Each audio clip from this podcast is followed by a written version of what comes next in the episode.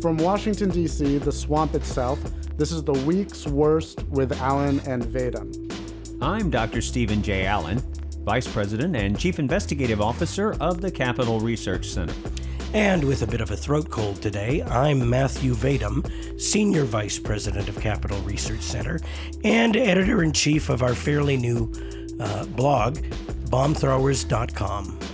And I'm Jay Klein, Media Producer at the Capital Research Center, and I'll be moderating this podcast in which we dig through the news for stories that we think are the most outrageous, the most ridiculous, the worst. Um, so the focus of our show this week is going to be on uh, the Susan Rice scandal and the unmasking of uh, Trump transition officials. But before we go into there, uh, you know, the big news of the day is that President Trump authorized a military strike on Syrian military targets. This is the first time in uh, the Syrian civil war that we have done that. In the past, uh, you may recall there was the whole red line controversy where President Obama said um, if they used a chemical weapon, you know, that would be reason for us to uh, do something militarily there. And uh, now it seems like uh, that has played out again, and this time uh, Trump has chosen to respond militarily. So this is still a developing story, um, but broadly, what do you guys think about this? Is it good or bad? I think they're doing probably the right thing for at least the wrong stated reason. That is to say, uh, the, the president was very clear in the campaign that he had a more non-interventionist foreign policy than what we had seen in the past. He was very critical of both Republicans and Democrats for sticking our nose where it doesn't belong uh, and getting into wars that we didn't have any business being in. But uh, and, and, and Syria would be an example of that. At the same time, he was critical, properly so, of President Obama for drawing the red line, saying if they used chemical weapons, then we would do something. Boy, we're going to do something. He said it over and over again, uh, that uh, we were going to take action if they did that, because those are, are weapons of mass destruction. That's a, a category that the use of which violates international law. Uh, and uh, so Uh, President Obama kept saying that, never did anything. Uh, I referred to that as the uh, speak loudly and carry a small stick uh, strategy. Uh, total disaster because, of course, it, it makes you look weak. It make, it, you are weak uh, if you say you're going to do things and then don't do them. And so now we're up to this point where we have, once again, apparently, the use of chemical weapons by uh, the Syrian regime. Uh, and, uh, and now you got to do something about it. Well, I'm fairly agnostic on this intervention, excuse me, into the Syrian civil war, but I do have to uh, hand to hand it to President Trump. He wasn't kidding when he said he likes to be unpredictable, because this would have been a fairly difficult uh, uh, military strike to have predict. to have predicted, especially as Doctor Allen listed um, the many things that President Trump said during campaign season, but criticizing our interventionist foreign policy, uh, President Obama and President Bush um, ordering tactical strikes without the permission, without a force authorization from Congress, and so on. So uh, President Trump is certainly throwing down a marker here, and uh And some good may come out of it, I suppose, uh, in that uh, future uh, uh, would-be antagonists of the United States uh, might be a little bit more wary of President Trump because they don't know what he's going to do. Yeah, and, and it, let me clarify what or uh, answer my own question, which is uh, talking about doing the right thing for the for the wrong stated reason.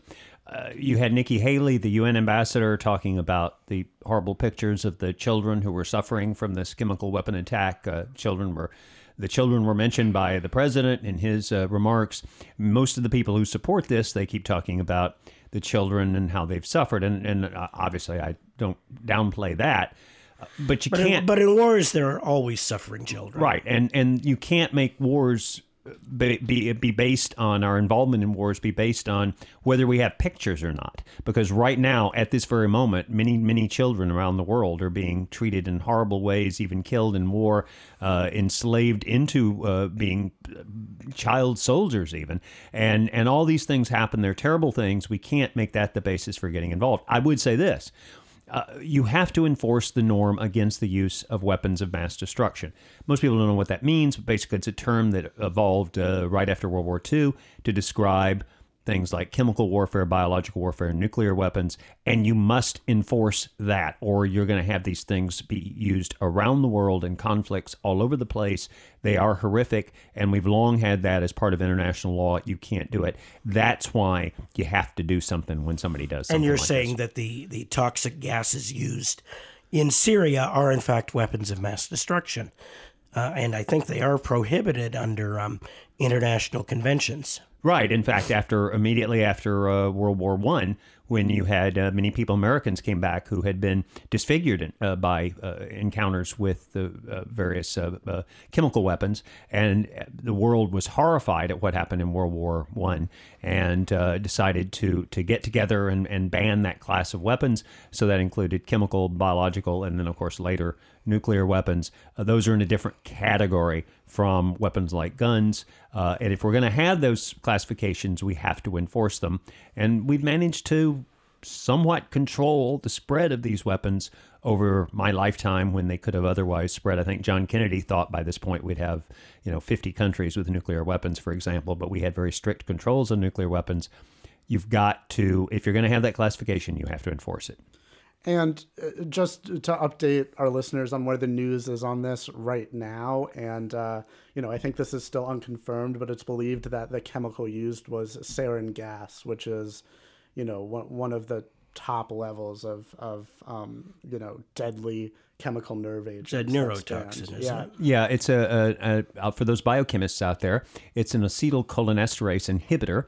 Uh, and what that means for uh, all of us regular people uh, is that uh, it basically prevents your nerve cells from uh, turning off. So you become paralyzed and you can't uh, you can't breathe because you you can't, you your all your nerves are switched into the on position, and it's a really horrible way to die.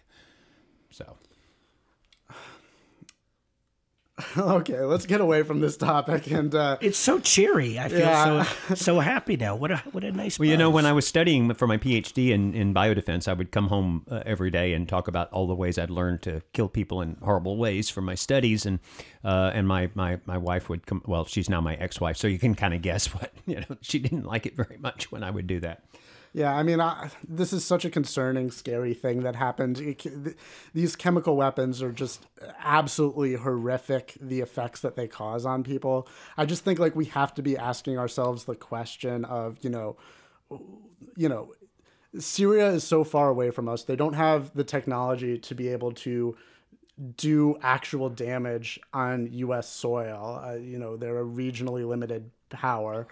Um, you know, at, at, at what point does the United, is it, is it in the United States purview to get involved in a foreign conflict? And at what point do we risk the escalation of that conflict and our involvement in it? And and particularly because uh, the Syrian regime is allied with the, the Russians, with the Iranians.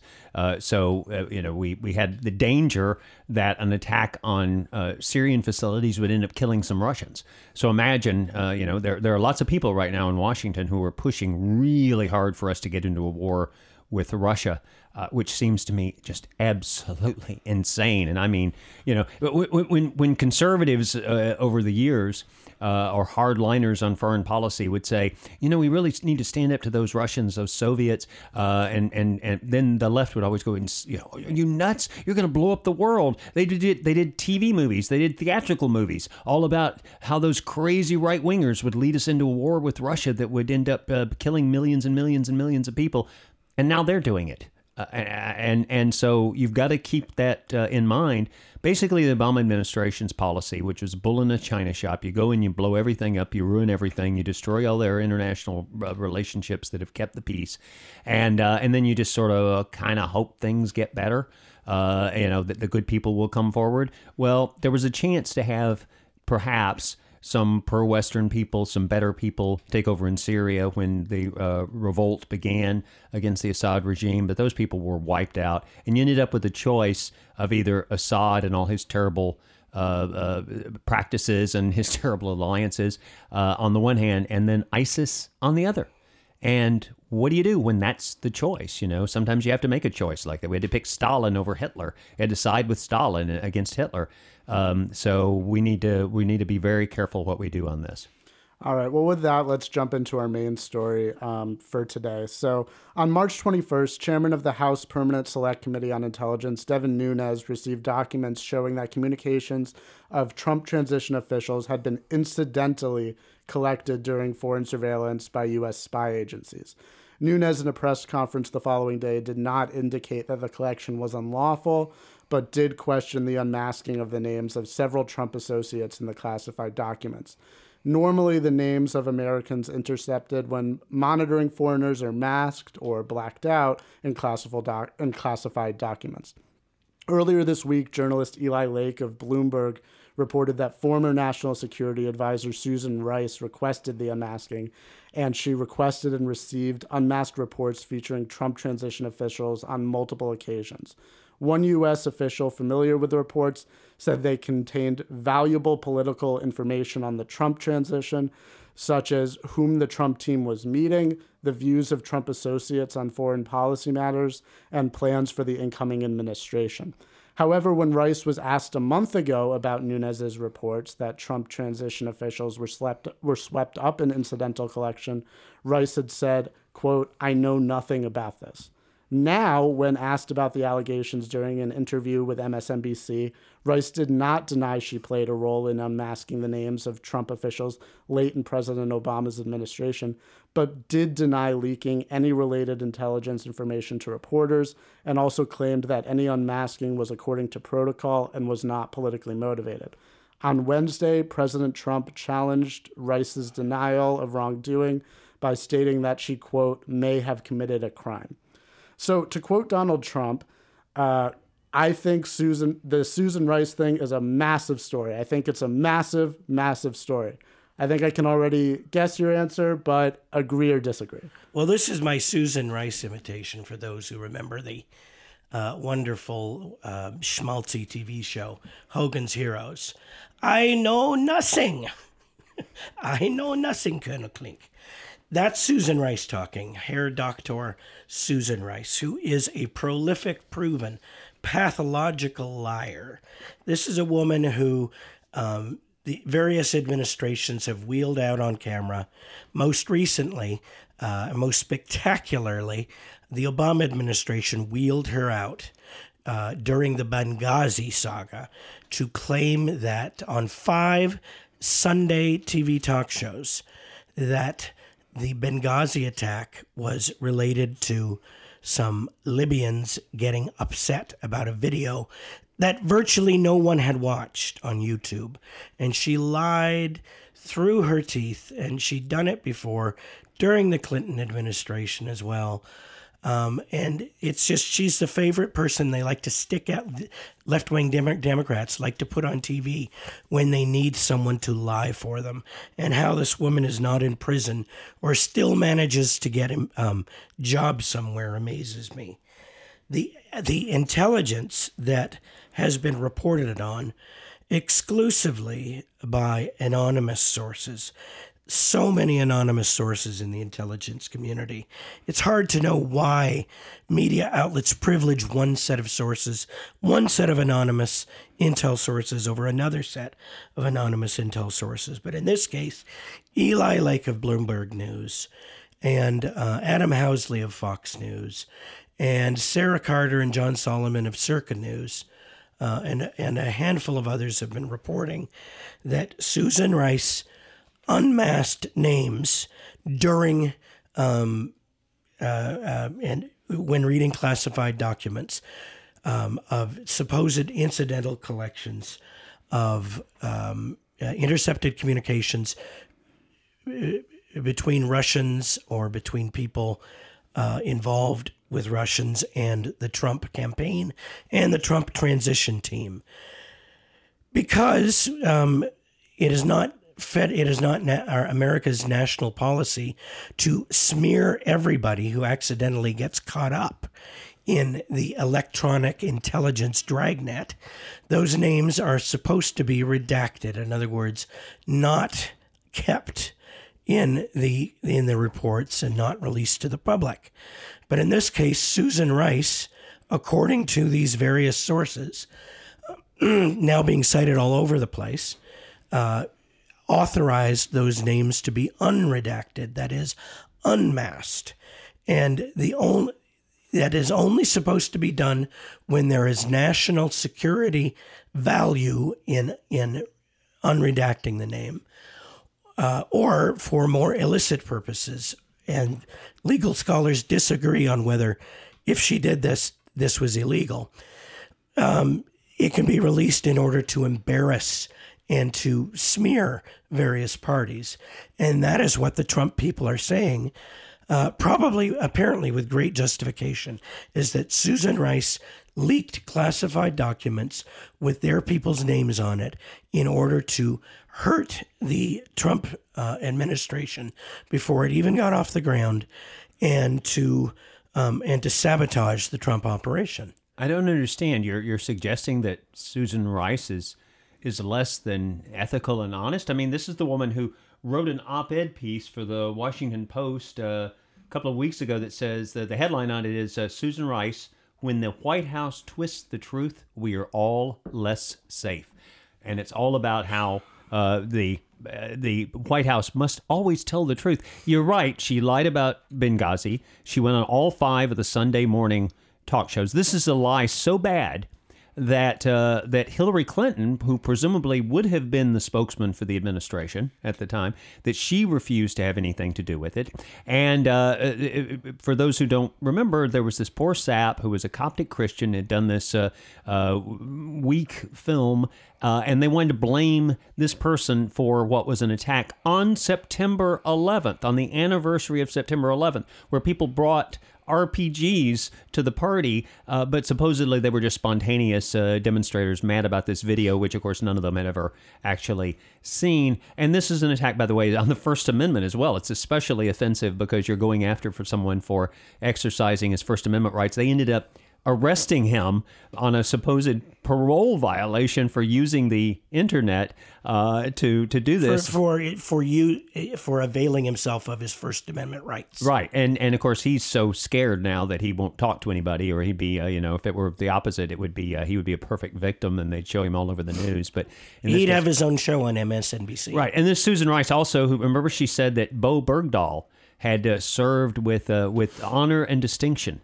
Uh, and this is the guy who was the at least deserter uh, and possibly traitor, uh, who uh, was the then traded for, I believe it was five top um, uh, commanders, Islamo-fascist commanders, uh, dangerous individuals. And then they had to come up with, the, you know, they had the little dog and pony show at the White House. They had the parents there who hadn't spoken to or didn't speak to him after he got released. There was something strange going on there. But here you, you have this Bo Bergdahl case, and she was the spokesman for that. And if you go back to the Clinton administration. You're talking about nineteen ninety-eight. nineteen ninety-eight, the uh, embassy bombings uh, in uh, Tanzania and uh, Kenya that were sort of a precursor to the nine eleven attack. And uh, she was out there saying that we didn't have any warnings on that, when, of course, we did. Uh, no, Susan Rice is a right, when repeated the, the liar. The U S ambassador to Kenya, uh, Prudence Bushnell, had begged then Secretary of State Madeleine Albright and the Clinton administration for extra security, claiming she had had assassination threats leveled against herself. So, yeah, and this is Susan Albright, who was the mentor of Madeleine uh, Albright. Uh, Madeleine Albright, rather, who was the mentor of Susan Rice. This is not, a, just to reiterate, this is not a person with a credible record. And I just want to draw attention one last time oh, wait, to what I wait, said. Wait, I have another ten thousand words to read on that. just, I just want to draw back attention to one thing I said in, in, when I was, you know, reciting the background. Just a month ago, she said in an interview, she didn't even know that there was incidental collection of, uh, you, you know, Trump transition officials. Now we know, not only did she know that, she was the one that ordered the unmasking. So it's it's just absolutely ridiculous. And the idea that we should take her word for anything right now, uh, you know, ought to be so contradicted by that fact. But, and, but, and remember, this is a very important point. She's not an investigator. Uh, Andrew McCarthy has pointed this out at National Review. She's not an investigator. If she thinks there's something on uh, that's not on the up and up, her uh, what she should do is contact the F B I, the C I A, the N S A, and have them be the ones doing any unmasking, not do it herself. She has no proper role in doing that. She's kind of like Sandy Berg- Berger, um, sneaking out those documents from the National Archive in his socks. Right, who was the in, in, uh, in, in the Clinton a, in a, administration, in a digital sense. And then later on, exactly, he sneaked. He got caught and lost his security clearance briefly, uh, and uh, basically, was, the whole thing was covered up. And this guy, he sneaked things out in his clothes and then hid them under a, tr- a construction trailer as he was sneaking the sole remaining copies of a lot of the documents having to do the lead up to nine eleven. Okay, nine eleven. So all hands up, everyone in this studio who believes Susan Rice is a liar.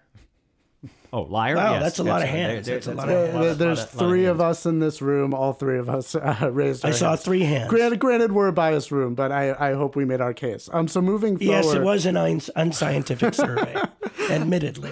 Uh, moving forward, so the media saying this still doesn't confirm Donald Trump's original tweet uh, accusing Obama of quote wiretapping him. Um, does it, in your opinion? And whether it does or doesn't, I mean, can we at least agree that Trump ought to be a little bit more specific and, and measured in his communications, because this has been, you know, a, a constant complaint against uh, the administration yeah, from both no, the right and left. Well, no, I don't think uh, we, we necessarily have to go that way. Trump accused Obama of wiretapping him. That was in his early morning tweet storm on March the fourth, I believe, uh, just just over a month ago from today. And he used the term wiretapping correctly. Some snobs in the media were attacking him, saying he didn't use it correctly. It refers to blah, blah, blah, this kind of technology. No, in American colloquial English, it means elect, it means clandestine electronic surveillance. So, so to get that out of the way, he did use the term correctly. And just, just as, by the way, the term eavesdropping, used in many uh, legal cases, uh, does not mean standing under the uh, overhang of a roof uh, next to to a window and listening in, through through to someone's conversations that way, which is the literal and original meaning of the term eavesdropping. You're right. It's evolved a more metaphorical um, uh, meaning since then. In any event, Trump accused um, the Obama people of wiretapping him, and based on the evidence that's out there right now, he's right. Um, it is not a baseless allegation. Uh, I have a paper. I have a piece in today's American Thinker um, uh, uh, by me, Matthew Vadum, who you might, if you missed the first few seconds of the program, you might not realize this really is Matthew Vadum. That's not his a, name, Matthew Vadum. Vadum, not an imposter. V A D U M. With a, with, a, with a frog in his throat. But I have something in American Thinker today saying it's not a baseless allegation. It has been reported all over the place in Heat Street and uh, the New York Times and various other places that that uh, Obama uh, wiretapped uh, the Trump people. Uh, and this is from, again, anonymous intelligence sources. And in my piece in American Thinker today, I ask readers the question, why do people like Fox, uh, like Fox's Shepard Smith, the worst uh, anchor they have there, keeps saying over and over again pointedly that President Trump has made a baseless allegation? Well, the evidence is there. There is a base. There is a basis for the allegation. But uh, but the question is, whose anonymous, whose anonymous intelligence community sources are you going to accept? Are you going to accept the ones that hurt Trump or the ones that help Trump? Well, guess what decision the ma- mainstream media has made.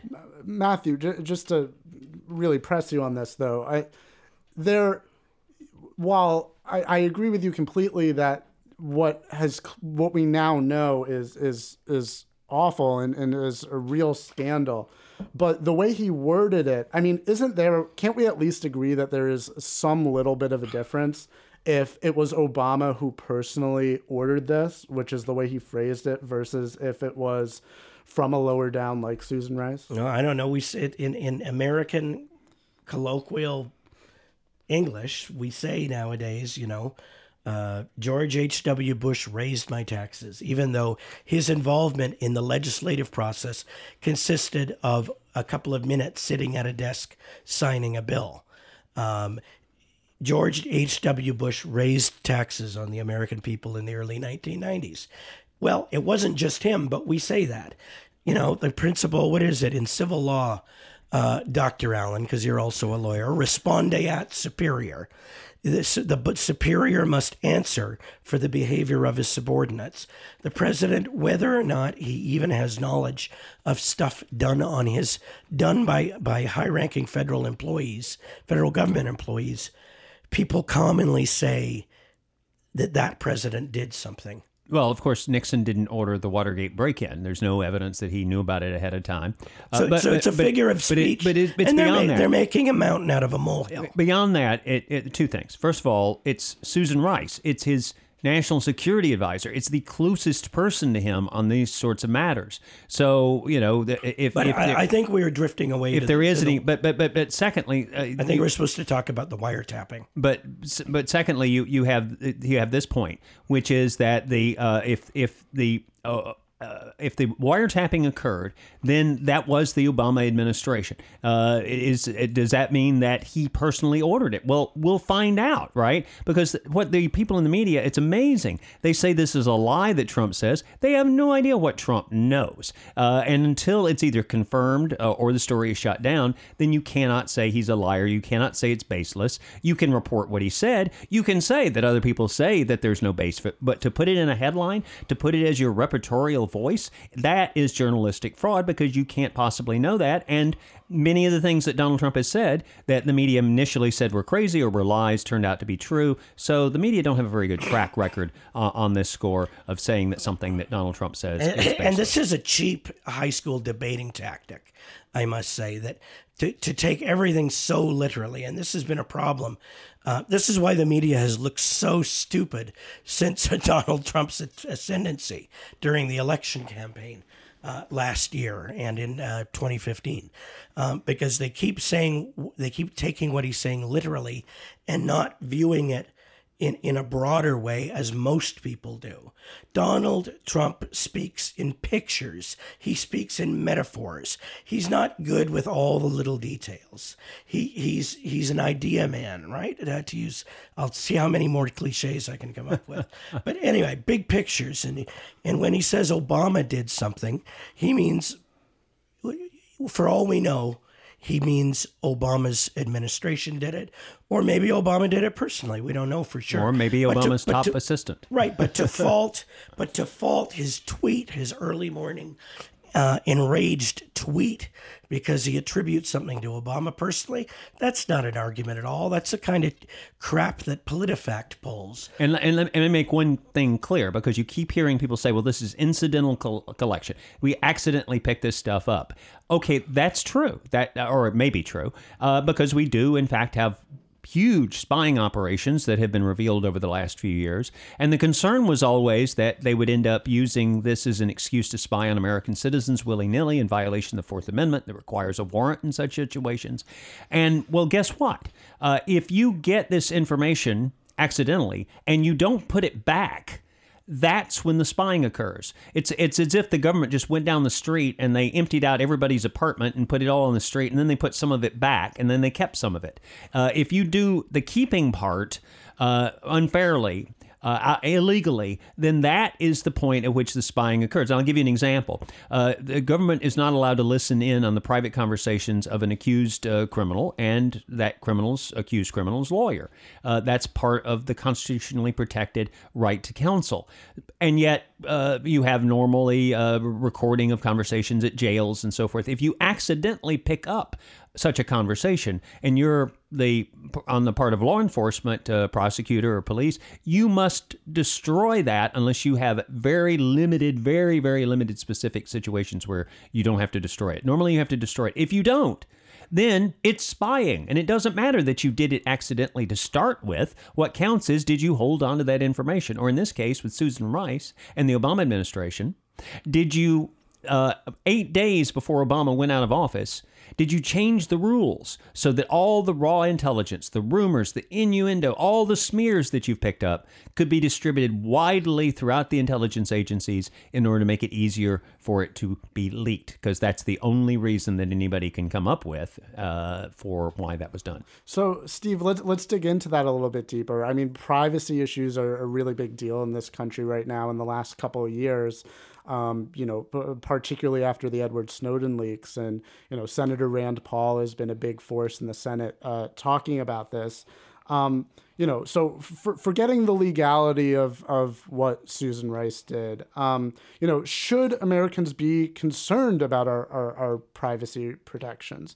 I mean, w- what does how easy unmasking appears to be say for our Fourth Amendment rights, and what should we do about it? This is the thing that they said people like Rand Paul and people like me, oh, that we're just exaggerating things. There's not that much, much danger. And then you find out, remember, uh, what was it? Uh, uh, Love Int. Uh, and that was the effort by people at the N S A to spy on their, uh, their boyfriends and girlfriends to see if they were cheating on them and so forth. I mean, this is the kind of thing that happens in a Uh, in a country that just hoovers, they call it hoovering, uh, like a vacuum cleaner. You hoover up all the it's, information. It's not a reference to J. Edgar Hoover? Uh, well, in fact, we've seen this kind of thing before. We saw it during the Clinton administration when Hillary Clinton had hundreds of email files sent to the White House so she could peruse them for information on Republicans, including raw intelligence, which again is rumors and innuendo. We saw it with J. Edgar Hoover, who was F B I director for half a century. And how did he hold on to the job for half a century? Because he had the blackmail files on everyone. And in fact, uh, you know, it, it completely changed the interpretation of Watergate when we found out that his top guy, Mark uh, Felt, who was the one who was speculated by the media before J. Edgar Hoover's death was going to be the one to inherit all the blackmail files. And he turned out to be Deep Throat, bringing down Richard Nixon because of all the ironies. Uh, in my view, at least, the reason he did it is because Nixon was trying to impose professionalism on the F B I and get away from things like blackmailing people. But remember when John Kennedy got caught sleeping with an East German spy, uh, and they used that information in the blackmail files to make the Republicans shut up. And this is not me, right-wing conspiracy theorists, saying this. George Stephanopoulos has talked about the Emma Romesh case. And uh, so the danger of government officials being able willy-nilly to go through and find your private conversations, who you're involved with, all the secrets about your life, going into your I R S records, as we saw what happened with the I R S targeting of Tea Party groups and other opponents of the president. Right, Lois Lerner. Lois Lerner, nothing ever bad happened to her. She's nice, she has a nice pension, well, I understand. But that's, Steve, that's because there wasn't any corruption. Not a smidgen of corruption. Yeah, that's what the president said, not a smidgen of corruption. Uh, And in fact, uh, they were, you know, destroying computers maybe with it, hammers. Maybe and, it was more of a dollop. Yes. Uh, we, we really need to be more careful about allowing politicians and bureaucrats and people in the the deep state that look, the deep state's a real thing. You, you know, look it up. You'll see a lot of speculation about what the deep state is. The deep state is the permanent government in Washington that was never envisioned in the Constitution. You were not supposed to. The bureaucracy is not part of the Constitution. Uh, and yet these people have this power and they ain't giving it up easily. And they're going to fight and they're going to leak and they're going to spy. Uh, and of course, we know of uh, Farkas, who was the aide to Hillary Clinton's campaign, who had been in the Defense Department, who blurted out about how they were uh, frantically in the last days of the Obama administration trying to get all that information out while they still could and get it over to the Democrats in Congress. Uh, that's scary stuff. Stephen, and just, uh, you know, we've talked about this in previous episodes, but for listeners who um, maybe are unfamiliar with the term deep state, just to clarify what that is, Um, you know, it's just, it's obvious that it exists because it's just, you know, holdovers and bureaucratic roles from previous administrations who, you know, may not agree with, uh, you know, the politics of what, you know, a new president wants and wants to, you know, continue doing, you know, whatever their politics are in their bureaucratic role.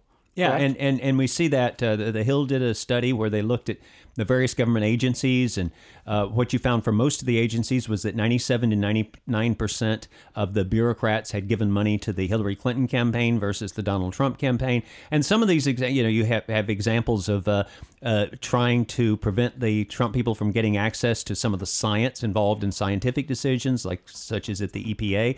Uh, you well, have, why would they need that? I thought all the science was settled. Yeah, exactly. And then a comical, there was a comical example the other day where the E P A actually put out a press release attacking the uh, policies of the uh, of the Trump administration, uh, and this was a Trump administration press release, but it was holdovers from the old days, uh, and unfortunately, the, the Trump people are not moving as quickly as I believe they should to uh, to get replacements for a lot of these folks. But the, they're deep in the bureaucracy; they've been here for decades and decades. This is their careers, and they get in there with their friends and their interests. You know, the interest groups come in. They have a thing called regulatory capture, which is where uh, you have an interest group that pushes its way in and takes control of the government agency that regulates uh, the issues they're concerned with. That sounds really fascinating. And uh, so, so the deep state is a real thing. Uh, it's not, uh, you know, it's not paranoia. This is something that exists. Now you can talk about how deep it is and how damaging it is and how dangerous it is. I think it's pretty dangerous. And just tying back the deep state to, um, you know, our Fourth Amendment issues, the New York Times is reporting that current and former intelligence officials from both Republican and Democratic administrations have said they do not believe uh, Miz Rice's actions were unusual. You oh, know. Well, the C N N, they had a C N N reporter who used to work with Susan Rice, whose scoop the other day was that someone close to Susan Rice had said that she didn't do anything wrong. That was his scoop, that someone yeah. close to her had said she and, didn't do anything and Susan wrong. Susan Rice's husband, isn't he an A B C News executive? Oh, they're all tied in. You know, it's just amazing the people that are, you know, sleeping with people, or they're married to people, or they're the best friends with people. And uh, uh, Judy Woodruff was on um, Fox, was on a Fox panel. And this was during the discussion of the I R S scandal. And uh, she said, well, Koskinen, the, the I R S commissioner, she's known him for decades. And he's not the kind of guy who would do anything like that. And that's the problem, is they know all these people, and they know, oh, Susan Rice, she's a nice person. I've been out to lunch with her many times, and she does not at all seem like the kind of person who would be organizing, in effect, a coup to uh, to destroy the incoming president of the United States. She's just not that kind of person. And just to clarify, this is our opinion of what is likely to come out. That's not, uh, you know, that's not, we can't confirm her motivations yet. Well, well, she has no she has no investigative authority, so I, I yeah, I'd like to know. She she needs to come forward. She needs to be called to testify, and she needs to testify under oath. Okay, moving in a different direction, uh, Matthew. Um, you know what what a lot of the press is saying, and in fact, I think I, I only read this as a headline, so don't quote me. But I think Don Lemon on C N N refused to comment on this story because, in his opinion, you know, this is just a distraction from the Russia story that the administration and, and Devin Nunes is, is trying well, to do. Well, I think use. Don Lemon gave up his official journalist card a long time ago. And, and for him to refuse to even discuss it. And, and I'm not I'm not yeah, positive. Jur- journalists that, yeah. are, yeah. If that's as you described, yeah. then, you know, he's unfit to I, I'm to not positive that he did that, so I don't want us well, to go down I, that yeah, road. I, that no, I am, I read. He, I no, am he did. He was quite indignant. He was quite yeah. indignant that this uh, fake news story was being covered. Uh, and, uh, you know, that's that's not the sign of a, of a I mean, I, as a journalist, I would love to bring on people who had knowledge from the other side and go at them uh, and, and see if we can get the truth out of it. Because I'm interested in the truth. That, that's what I care about. And I, you're not a journalist if you think that, you know, U F Os ate an airplane, uh, or I'm sorry, black black holes ate an airplane or anything like that, such as uh, these uh, uh, C N N types. So we have already, though, um, you know, I was reading Uh, Trump's very long, very interesting uh, interview with the New York Times that came out two days ago. And, you know, as soon as they brought up Russia, you know, he just brought up the Susan Rice story. Um, that that does seem like, you know, he might be trying to distract and, and deflect. Uh, do you think he's doing that? How is it distracting I, to try to, to point people to, to something that's real and away from something that's not real? Well, it, it, he's probably sick of talking about the Russia story, which, for all we know, is one hundred percent made up B S. Um, and I can see why he'd want to talk about something else, because the problem is, you know, if they keep asking you every single day, if the media keeps asking the president every single day, when did you stop beating your wife? After a while, despite all the denials, people start to think, wow, there really may be something to this allegation that the president used to beat his wife up. And people, you know, they, they hear it enough enough times, and it, it starts to become real for them. So there's a reason to repeat lies over and over again. There's a reason um, Shepard Smith sits there and, and uh, gets all pouty. You go, girl, Shep Smith.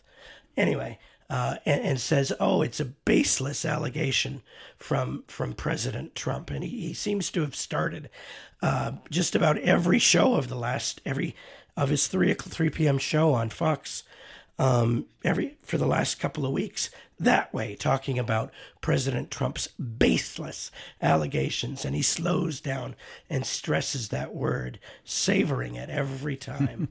um You repeat lies long enough and people start to think, well, maybe there's something to them. And there's something like forty percent of the American people who think that there's uh, something to this Russia story, even though there ain't nothing. They got nothing. They brought forth nothing. That'll be, I'm sure, another another show for us. By the way, and fifty, forty percent of those people believe that Elvis is the vice president, too. But interestingly, there was one poll that fifty-two percent of people thought that, well, while they're investigating the Russia connection to Trump, maybe they should, they should also investigate the Russia connection to the Clintons. Uh, so they have picked up on that, and they're right to be concerned, and that's, I'm sure, a well, topic for another it's, show. It's like Sex Panther cologne.